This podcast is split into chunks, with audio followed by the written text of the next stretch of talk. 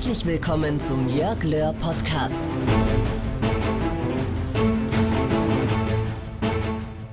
Hallo, hier ist Jörg Löhr und ich freue mich sehr, dass wir heute einen ganz besonderen Gast im Interview haben und zwar Dieter Hecking, den Cheftrainer von Borussia Mönchengladbach. Und das Schöne daran ist, dass er bereits als Bundesligaspieler hier in Gladbach tätig war.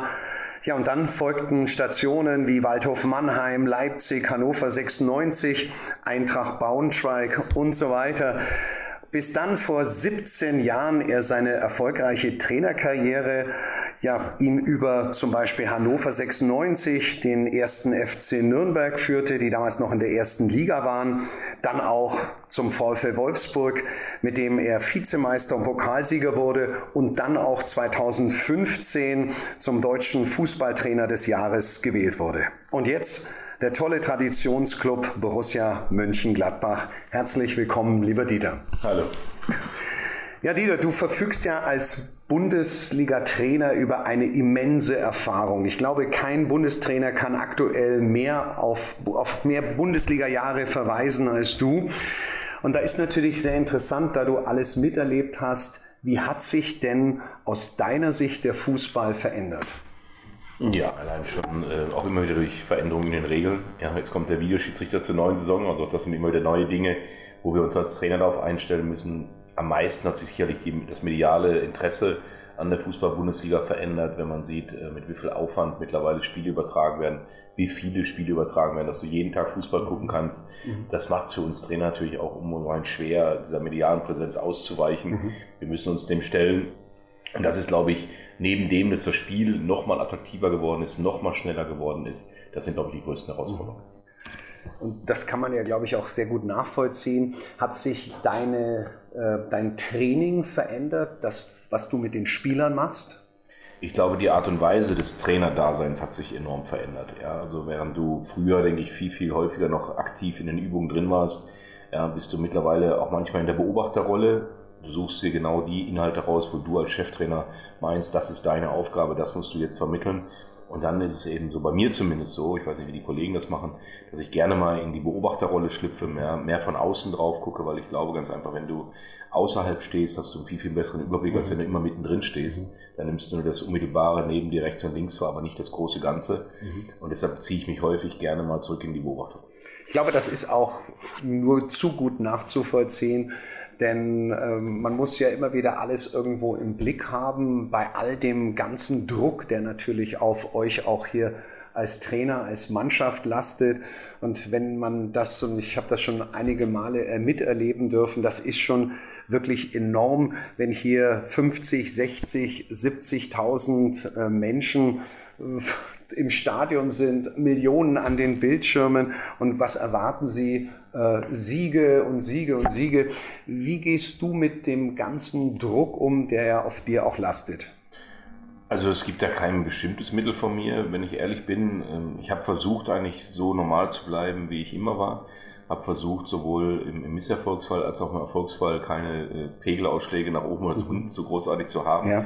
Das gelingt mir ganz gut. Ich glaube, natürlich hast du vollkommen recht, dass der Druck, der auf Bundesliga-Trainern lastet, äh, gerade vor allen Dingen auch, weil die Schnelllebigkeit immer, also das Trainerdasein wird immer schnelllebiger. Mhm. Ja, du wirst wirklich, äh, wenn du vor der Saison das Ziel ausgibst, Europa, ja, und nach fünf, sechs Spieltagen ähm, ist man vielleicht nicht so gestartet, wie man das gerne hätte, wird sofort die gesamte Arbeit wieder hinterfragt. Das ist schon ein immenser Druck, den du da aushalten musst, weil es natürlich von allen Seiten auch beleuchtet wird, hinterfragt wird. Nicht nur von der Öffentlichkeit, ja auch intern. Und dem musst du standhalten. Und äh, was ich versuche, ist dann eben meine, meine Balance zu finden, äh, indem ich mich einfach mal rausziehe, einfach mal ganz, ganz banale Dinge, joggen gehe, mich einfach mal eine Dreiviertelstunde alleine äh, unterwegs in der Natur bewege, Golf spielen gehe, aber eben auch mein Rückzugsort ist meine Familie, ja, wo ich den totalen Rückhalt eben spüre und das tut mir dann schon mal gut. Und ich glaube, man braucht auch diese Rückzüge, wie du es beschrieben hast, denn die restlichen Tage, das kann ich wahrscheinlich nur annähernd nachvollziehen, sind extrem lang. Wie kann man sich denn so im Trainingsgeschäft so einen langen Tag von Dieter Hecking als Bundesliga-Trainer vorstellen? Ich denke, es ist wie bei allen Führungspersönlichkeiten, die, die leitende Funktionen haben, dass du ja, äh, morgens mit dem ersten Gedanken ist, was kommt heute und der letzte Gedanke ist, wenn du ins Bett gehst, was kommt morgen. Mhm. Ich glaube, da ist die ganze Spanne gar nicht mal jetzt vom zeitlichen Aufwand. Äh, da gibt es sicherlich auch Tage, die mal total entspannt sind, aber mhm. eben auch sehr, sehr äh, anstrengende Tage, wo du voll gefordert bist an vielen Bereichen, ob es mit der, in der Arbeit natürlich hauptsächlich in der Arbeit mit der Mannschaft ist, aber auch die kleinen Problemchen, die so ein Staff mit sich bringt, äh, die kleinen Probleme, die vielleicht ein Vorstand hat, ein Präsidium hat, äh, mein Sportdirektor, dann aber natürlich auch, was die Medien von dir wollen. Dann hast du ja auch noch eigene Probleme vielleicht mal mhm. zu lösen im privaten Bereich. Also das äh, Gebiet, was du abdecken musst, ist enorm. Mhm. Ja, nichtsdestotrotz ist es natürlich ein Job, der wahnsinnig viel Spaß macht. Und äh, ich bin eben ein Teamplayer, der es auch gelernt hat oder lernen musste zu delegieren ja, der auch ein bisschen Verantwortung abgeben musste, weil wenn du alles immer selber machen willst, dann verrennst du dich doch irgendwann, das habe ich auch gemerkt. das ist, denke ich, auch etwas so, wo ich immer jedem sage, der mich darauf anspricht, Mensch, wie schaffst du das alles? Äh, versuche zu lernen, zu delegieren. Das ist mhm. ganz, nicht ganz unwichtig. Ja, ich glaube, ein, ein ganz mächtiges Zauberwort, das Thema Delegation. Ähm, in dem Zusammenhang auch ganz interessant, äh, man diskutiert ja oft mit Viererkette, Dreierkette etc. Vor kurzem war zu lesen in der Presse auch, dass du deine Spieler gelegentlich beim Thema Taktikfrage auch mal mitentscheiden lässt. Passiert sowas aus reinen Motivationsgründen oder was ist so dein Gedanke dahinter? Nee, der Gedanke ist eigentlich, ähm, ich, wie gesagt nochmal, Fußball ist ein Teil der Gesellschaft. Es gibt aber auch viele andere Zweige, Wirtschaft, Politik. Und ich glaube, du musst, um erfolgreich zu sein, alle Mann im Boot haben, wie man so schön sagt. Du musst mit ihnen kommunizieren, du musst ihnen deine Vorstellung kundtun. Und du wirst irgendwann merken, ups, jetzt bist du übers Ziel hinausgeschossen. Ja, jetzt kommt der Punkt, wo du denkst, hm, jetzt folgen sie dir eben nicht mehr. Und dann musst du ergründen, warum sie dir nicht folgen. A, weil sie es vielleicht nicht als gut erachten.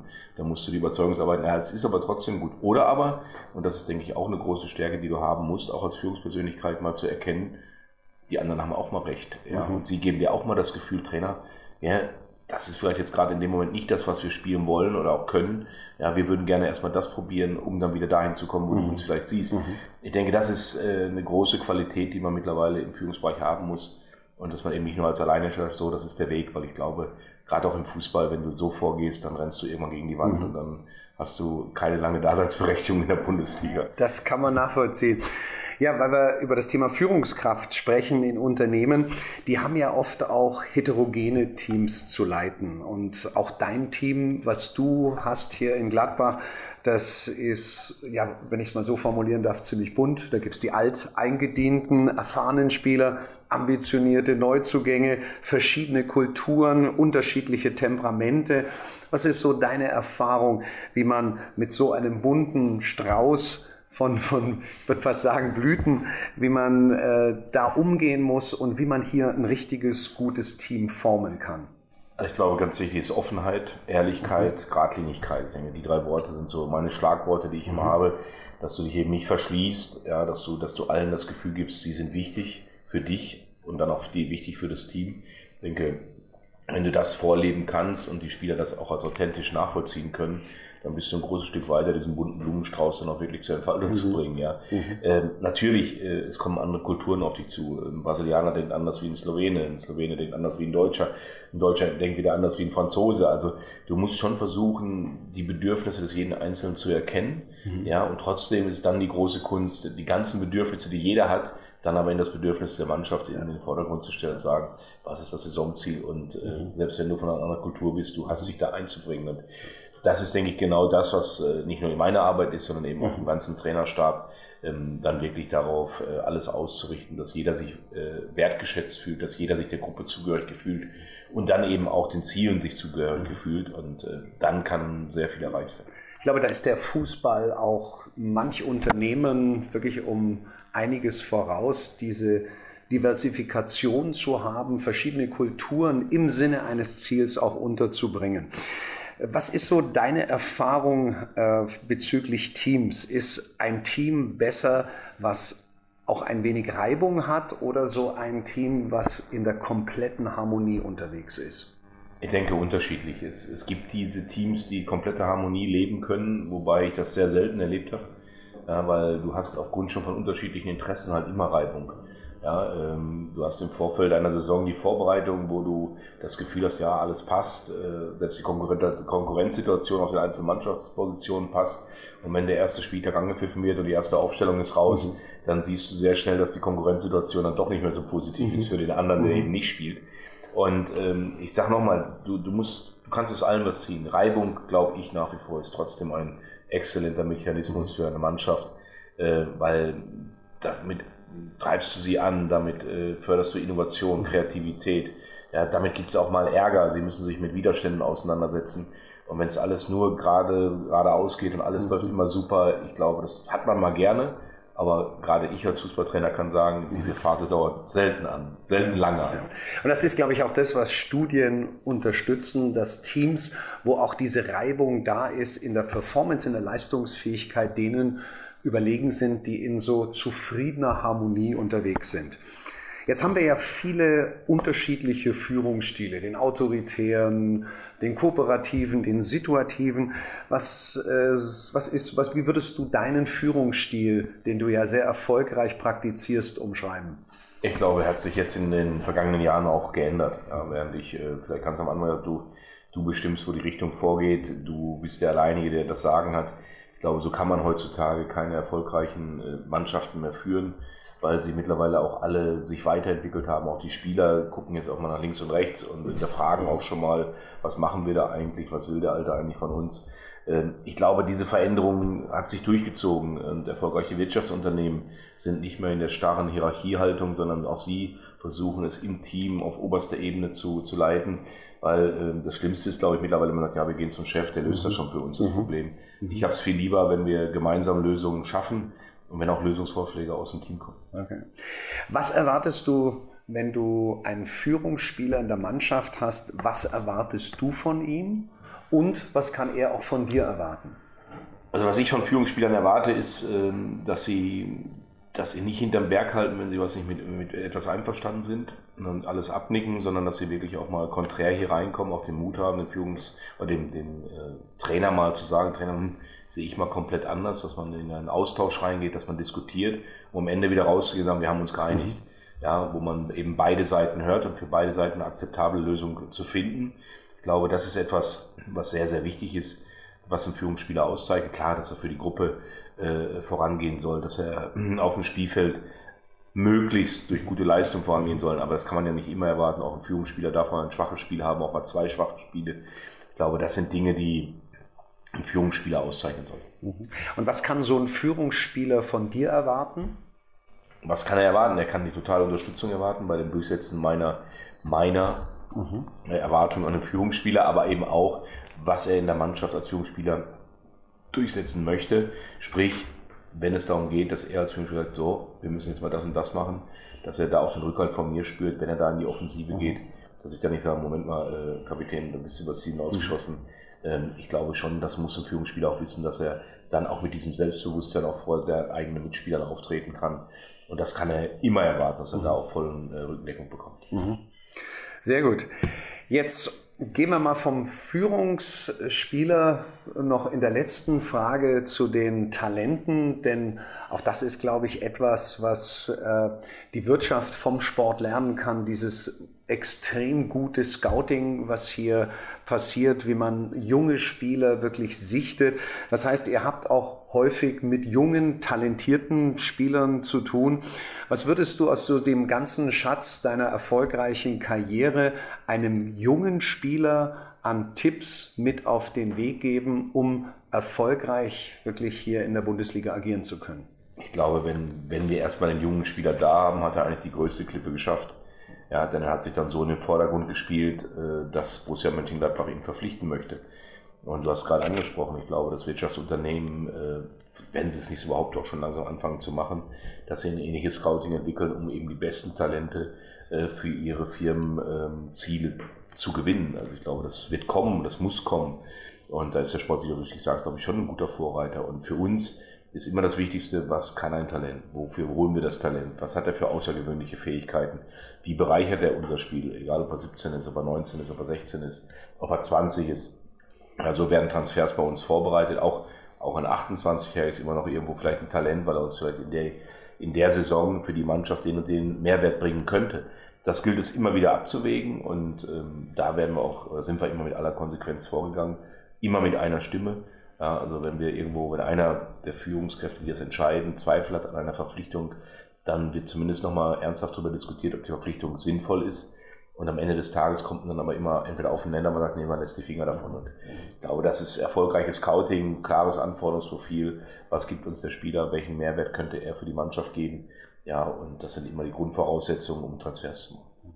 Und eines, was man auch bei euch klar sieht, das ist Chefsache und ich glaube auch in Unternehmen muss der Bereich Human Resource, das Finden von Talente äh, zukünftig immer mehr zur Chefsache werden. Lieber ja, Dieter, ja, nicht? Da will ich einhaken. Ja, das ist nicht ganz richtig, weil natürlich entscheiden die Chefs am Ende des Tages dann, wer transferiert wird. Mhm. Aber es geht auch nicht ohne eine gute Vorarbeit. Mhm. Wir haben eine Scouting-Abteilung, die, die ja jeden Tag unterwegs ist, um eben dieses eine besondere Talent zu ja. finden, was Borussia Mönchengladbach besser macht. Und ohne diese Arbeit wären wir Chefs auch nichts. Mhm. Und da gibt es grenzenloses Vertrauen in diese Abteilung. Wenn die uns Spieler vorschlagen, dann wissen wir, die sind nicht einmal gesehen worden, die sind sieben, acht, neunmal gesehen worden. Da ist schon der private Background abgeklopft worden.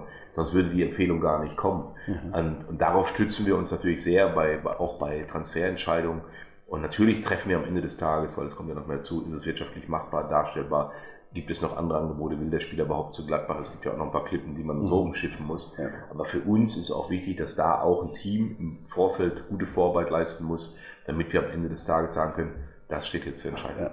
Also dieser War of Talents, wie es oft so schön heißt, er ist im Fußball lichterloh in Brand und ich glaube, es gibt auch heute kein Unternehmen mehr, was nicht diesen Fokus wie du richtig sagst, mit dem ganzen Team, aber auch mit dem Chef, der da auch wirklich drin die Bedeutung sieht, um das hinzubekommen. Denke ich, dass es so sein sollte. Herzliches Dankeschön, lieber Dieter, für diese ganz spannenden Einblicke, Gedanken und auch Tipps. Und im Namen von auch ganz vielen Hörern möchte ich dir und deinem Team die Daumen drücken, dass es wieder mal eine ganz erfolgreiche Saison wird. Vielen Dank. Danke. Wenn dir die Folge gefallen hat, dann sende die doch bitte an Freunde, Bekannte und Kollegen, die daran Interesse haben könnten, einfach weiter. Und natürlich freue ich mich auch über eine gute Bewertung zu diesem Podcast. Du findest das unten auch in den Notes. Wenn du auch Anmerkungen hast, dann schreib sie mir bitte am besten zu unserem Instagram-Post, den wir hier zu dieser Folge gemacht haben. Äh, gerne auch mit Infos, was für Themen dich interessieren. Die werden wir dann weiter aufnehmen und ich werde dann mit äh, euch über diese Themen, die euch interessieren, sprechen. Und wenn du mich einmal live erleben willst, wenn du Rückenwind dir holen willst für deinen persönlichen Erfolgsweg, dann bitte schau auch unten in den Notes. Wir haben eine Deutschland-Tour, Erfolg und Motivation in Zeiten der Veränderung. Da geht's los ab 10. April in Bayern, in Augsburg und dann geht es einmal quer durchs Land, sechs Veranstaltungen. Ich verspreche dir, es lohnt sich, es wird ein wahres Feuerwerk werden zum Thema Motivation, Inspiration, zu Strategien und Tipps, alles letztlich, um dein Potenzial weiter zu entfesseln, weiter wirklich dich auf deinem Weg zu inspirieren. Ich wünsche dir einen tollen Tag wünsche dir eine grandiose Woche und freue mich, wenn wir uns dann wieder sehen oder wieder hören. Viel Erfolg und alles Liebe, dein Jörg.